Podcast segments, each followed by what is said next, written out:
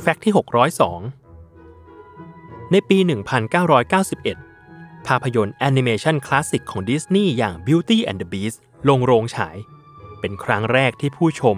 ได้ฟังเพลงบัลลาดสุดละเมียดละไมในชื่อเดียวกันกับเรื่องอย่าง Beauty and the Beast ซึ่งต่อมา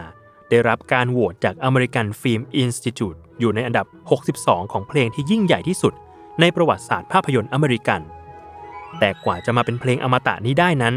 มีเบื้องหลังมากมายเหลือเกิน เพลงนี้ร้องโดยแองเจล่าแลนส์บิวรีผู้ให้เสียงมิสซิสพอตส์กาน้ำต้องสาปในเรื่อง ตอนที่ทางทีมงานให้เธอฟังเดโมครั้งแรก เธอไม่มั่นใจว่าจะร้องได้เลย เพราะเธอถนัดร้องเพลงที่มีจังหวะมากกว่า และในขณะนั้นแลนส์บิวรีก็มีอายุ 66 ปีแล้ว อาจจะร้องเพลงบัลลาดลากเสียงยาวๆ ได้ไม่ดีเหมือนนักร้องหนุ่มสาว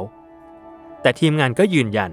ว่าอยากให้เธอร้องในแบบที่เธอเห็นว่ามันควรจะเป็นได้เลยพอถึงวันบันทึกเสียงที่สตูดิโอในนิวยอร์กแลนส์บิวรีก็มาถึงเลท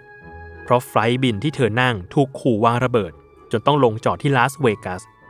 และเมื่อเธอมาถึงหลังจากผ่านเวลานัดไปหลายชั่วโมง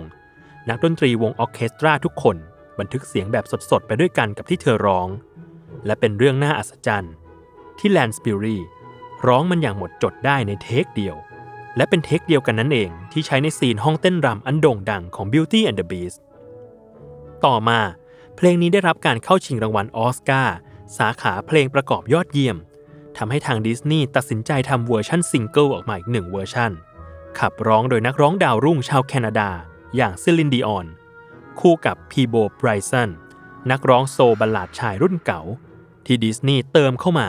เพราะกังวลว่านักร้องหน้าใหม่อย่างเซลีนดิออน จะดึงดูดความสนใจได้ไม่มากพอ ในตอนแรกดิออนลังเลว่าจะรับงานร้องเพลงนี้ดีไหม เพราะเพิ่งถูกไล่ออกจากโปรเจกต์เพลงแอนิเมชันอีกเรื่องหนึ่งมาพอดี แต่การได้ฟัง Beauty and the Beast เวอร์ชัน Angela Lansbury ก็ทำให้เธอตัดสินใจรับ และมันก็กลายเป็นเพลงที่ชุบชีวิตอาชีพนักร้องของเซลีนดิออนขึ้นมาอีกครั้งหนึ่ง เพลง Beauty and the Beast นี้ ประพันธ์เนื้อร้องโดย Howard Ashman และคอมโพสโดยอลันเมนเคน ทั้งสองร่วมกันสร้างสรรค์เพลงมิวสิควลระดับตำนานหลายอัลบั้มอาทิ The Little Mermaid Little Shop of Horror Aladdin เป็นต้น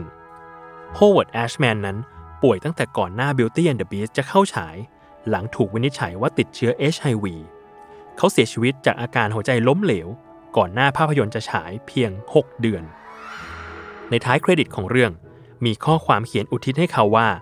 แด่เพื่อนของเรา โฮเวิร์ดผู้มอบเสียงแก่เงือกน้อย และมอบวิญญาณให้เจ้าชายอสูร